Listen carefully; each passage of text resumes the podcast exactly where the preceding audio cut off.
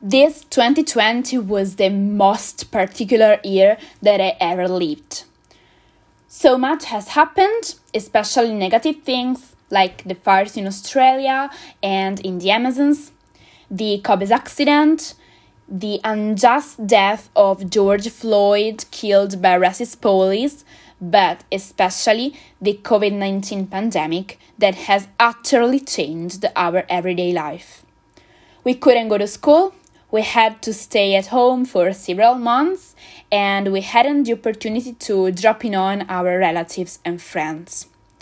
However, from my point of view, it wasn't a lost year because, after all, we have learned a lot about the values of life. We realized the importance of little things like a hug or a kiss.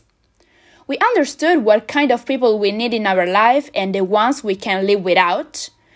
We faced the loneliness and now we have surely more inner strength.